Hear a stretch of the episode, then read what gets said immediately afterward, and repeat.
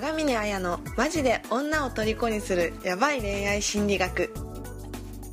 ポッドキャスト長峰綾のマジで女を虜にするヤバい恋愛心理学では累計1万人以上の男女の恋愛の悩みを解決してきた恋愛相談師長峰綾が独自の恋愛心理学を応用して人生の問題を解決していく番組です。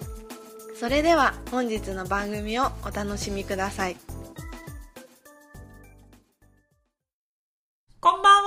んは、長見なやです。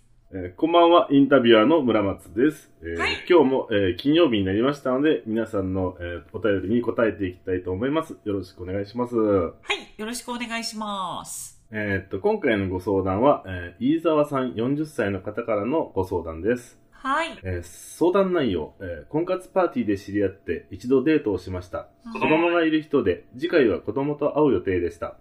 前日になって子供が風邪をひいたから、デートは延期になりました。都合のいい日を聞いても、いろいろ忙しいから全く会え会えていません。LINE も既読スルーですう。ん。1ヶ月以上連絡を取っていません。えー連絡を待っています。このような状況で何とかならないでしょうかうんといったご相談です。なるほど。なんかあれですね、本当に。あの、せ、ね、婚活パーティー、多分婚活パーティーにね、こう参加するっていうだけ、でもこう、敷居がすごく高いなっていう人もいると思うし、まあそこでね、こう、いざ踏み込んで、しかもそこでこう、連絡先とかもね、交換できて、こう、デートができたっていう時に、はい。じゃあ、なんか次のデートになかなか繋がらないっていうことで、まあ、なんとかならないかなってことですごくね、あの、飯沢さんは、こう、不安だったりね、焦りだったりを感じてるのかなっていうのが伝わってくるんですけど、はい。うん、でも、やっぱり、その、なんでしょうね。こう、一回はあったけど、なんかこのはい次のデートにつながらないっていう人からの相談って結構あるので、なんかこうはい聞いてる？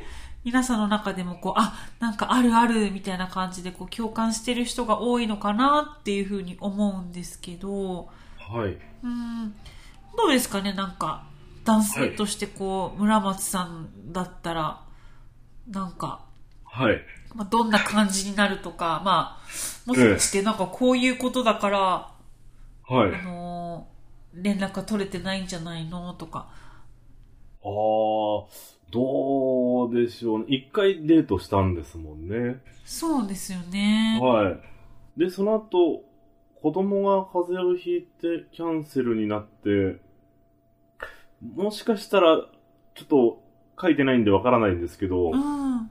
あの、何回もその約束を取り継ごうとしちゃったのかもしれないですね。うんそうですよね。なんか、はいこの飯沢さんとしては、まあ、一回デートをしたし、次も、はい一応、なんか、お子供にも合わせるから、みたいに、まあ、次も会おうっていうふうになっていたのに、はい。なんかあの、直前になってね、こうな連絡、あの、デートが延期になったってことで、まあいろいろね、日にちを打診したんだと思うんですけど、こう、はい断られて断られて断られてっていう多分、はい。なんかそういうやりとりが4回、5回、6回とか、ね、なんか、で、まあ結局そうやってやっていたら既読スルーになはってしまったっていうことだと思うんですけど、い。はい。だ、男性の方も、飯沢さんの方も多分、焦ってしまったんだと思うんですけど、うんもしそういう風に何回も来ると、女性の方も、ちょっと嫌になっちゃうわけじゃないですけど、こ、怖が、怖いというかね、なっちゃったかもしれないですね。そうですね、まあ、そうですね、なんかね、あの、無理だからって言ってるのにいっぱい連絡が来ると、あ、なんか困ったなっていうところも女性の側もあったかもしれないんですけど、はい。あの、まず、まあその、婚活パーティーとか、その婚活アプリとかで、まあなんとか、その、二人きりで一回デートをすることになったけど、まあ次、その会うことを、その拒否されたとか、あの、もう連絡が途絶えたっていう時に、あの、結論から言うと、あの、このような状態で何とかしようとしないことですね。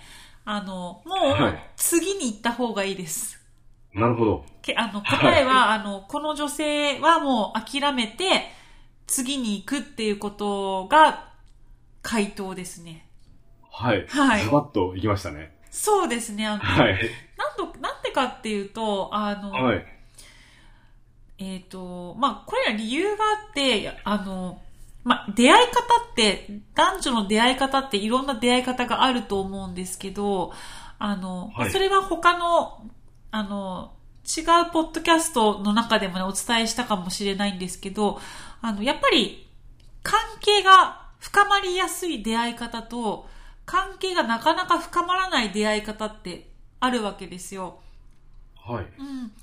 としたときに、あの、もともと婚活パーティーとか、婚活アプリっていうものを使う人が最近は多いと思うんですけど、これって、あの、関係が深まりにくいから結お構、ーあの、それなりのスキルとか、あの、戦略を練ってやらないと、恋愛とか結婚に発展しづらいっていうところはあるんですよね。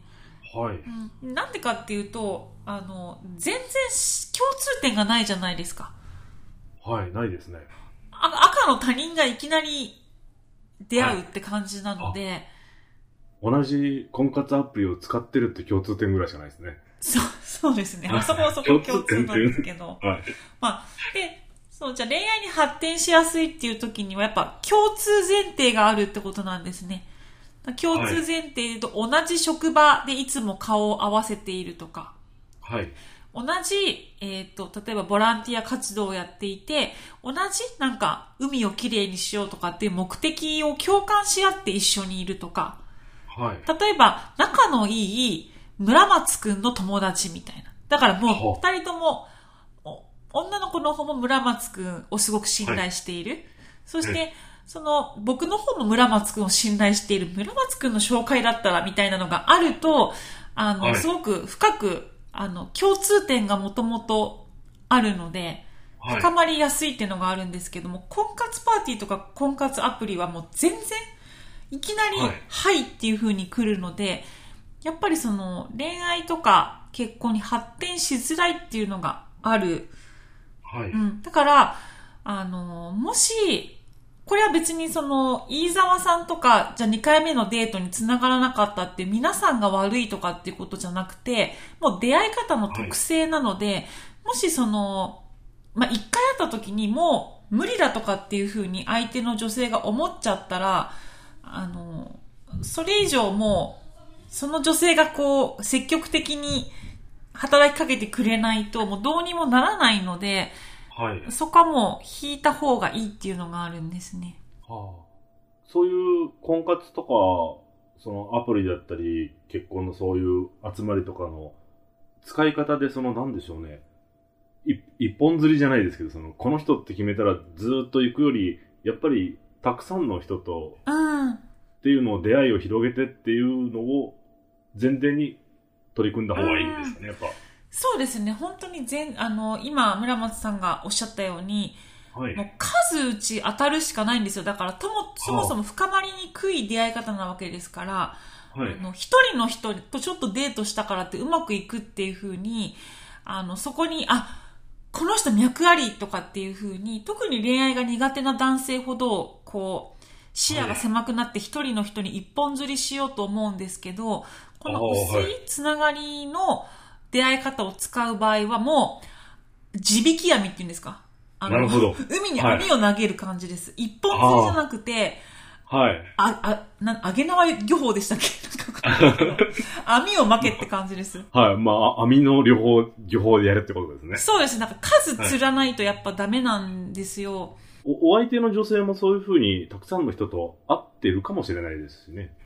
合ってると思いますね。あの、はいな、なんでかっていうと、まあ私あの潜入調査で結構婚活アプリ、はい実は潜入、まあ、はい既婚者なんですけど、一応実験のためにやって、皆さんはいにそのノウハウを伝えようと思ってるんですけど、はい。ま、だ、私は誰でも承認するんですね。とりあえず、その相手の男性のコミュニケーションとか出方とか、どういう人に女性が惹かれるのか、自分は心動かされるのかっていうのを実験したいから、はい。まあ、いいねとか、こう、オファーが来たらすぐ、こう、OK するんですけど、はい。そうすると本当に、あの、まあ、へ、この人あんまりだなっていうふうに思う人には、まあ、だんだん返事しなくなるんですけど、はい。そうすると、別に返事してないのにもうずっとずっと自分の日常を業務報告みたいにしてくる人とか、いつ会えるの、いつ会えるのっていうふうに なるほど。はい。人がいるんですけど、そういう人を見ると、やっぱり、いいねの数が少なかったりっていうふうに、あ、恋愛経験が少ないんだなっていう感じがああ、はい。するんですよ。恋愛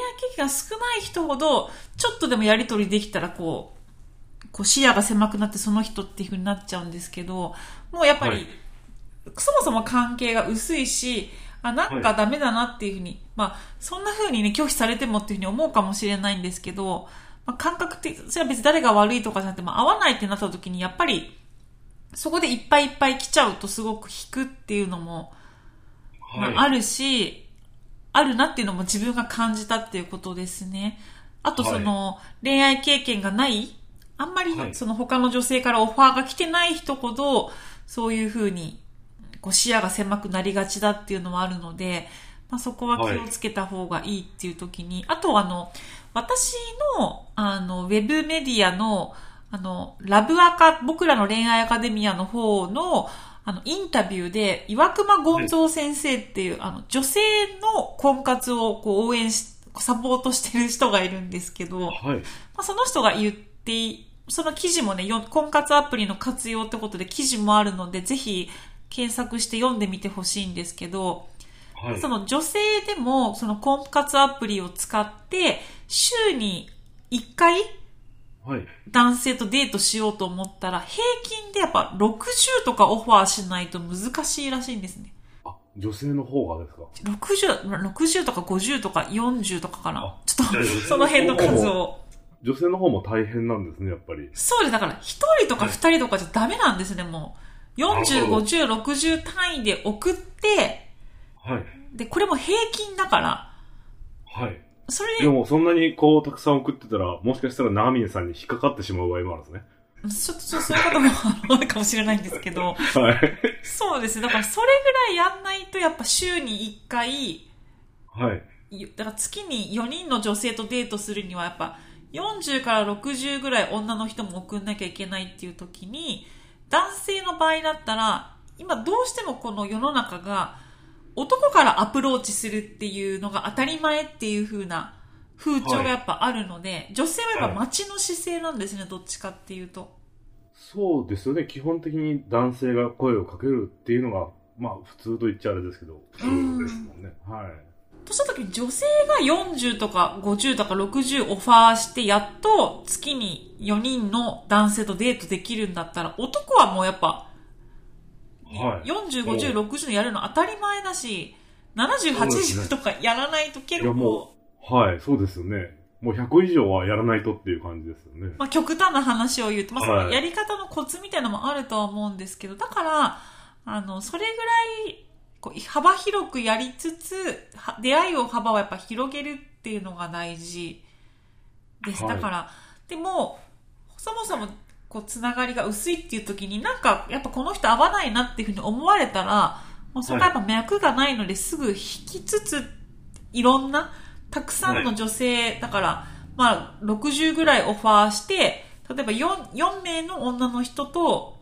その、メールっていうか、そのアプリ上のメールのやり取りが続いたら、この人のことが気に入ったから、他の3名はいいやじゃなくて、もう4人、5人並行して、はい。こう女友達を初めは作るようなつもりでやっていくっていう、はい。そこが大事。それでとりあえずその、いきなり恋愛っていうよりかは、あの、はい一緒に会って飲もうよっていうところはい。に行ければこういいのかなっていう感じですね。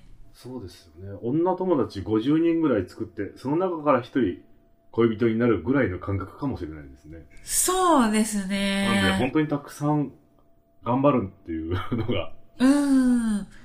はい。そうなんですよね。だから本当に、この、なんか、婚活パーティーとか婚活アプリで、まあ、一回デート、出会った人とデートできたけど、まあ、連絡来なくなったっていう時には、もう、どうしてもね、そこまで行けたから、こう、ああ、はいこの人で何とかしたいって思うんですけど、はい。あの、そこはもう、難しいケースが多いから、時間の無駄だから引く。そして、どんどんどんどん、新しい人に当たって、女友達を作るつもりで並行して、はい。付き合っていくっていうことです。そうですね。飯沢さん含め男性の方でやっぱ真面目な方だとそういうふうにこう視野が狭まっちゃうみたいですね、やっぱり。そうですね。視野が狭まりやすいし、なんかその、やっぱり、まず会う、会ってこう、なんていうのかな、人としてのつながりをこう深めていくっていうのが大事だし、はい。例えばその、例えばこうやりとりをできた、まあ、一一回会った人が、まあ、あんまりお互いその恋愛関係じゃないなって思っても、友達ぐらいだったら、じゃあお互いの友達を紹介しようかとか、ああ、そうはいいう感じで広げていくこともできるわけですよ。はい。そうすると、いお互い知っている人の紹介だからみたいな感じで、チャンスも広がるじゃないですか。なるほど、はい。うんちょっと理想的な出会いになるかもしれないですね、そこから。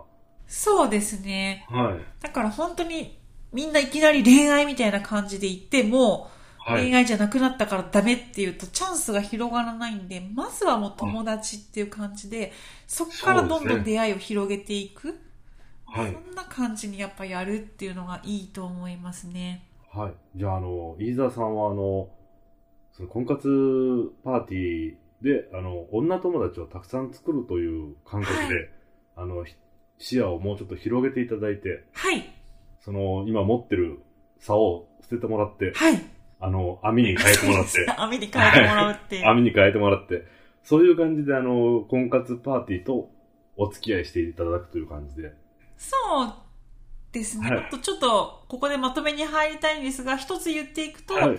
私のその、マーオブゴールドプログラムに入ってくれていた人は、婚活パーティーで女の人とは、LINE とか交換しなかったけど、そこで出会った男性と交換をして、今度お互いのお女友達を紹介し合うみたいな。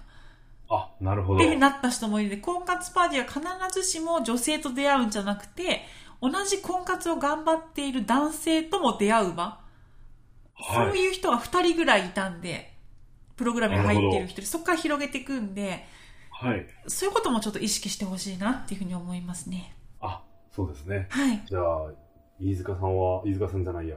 飯沢さんは、伊沢さんは。はい。そんな感じで、ぜひぜひ頑張ってみてください。はい。はい。ということで今日も、えーありがとうございました。ありがとうございました。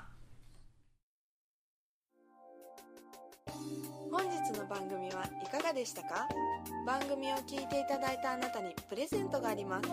インターネットで長峰彩と検索すると長峰彩のホームページが表示されます。そちらにお名前とメールアドレスを入力していただくと長峰彩がマジで女を虜にする恋愛心理学について解説した音声プレゼントを受け取ることができます。必ず受け取ってくださいね。それでは次回の放送をお楽しみください。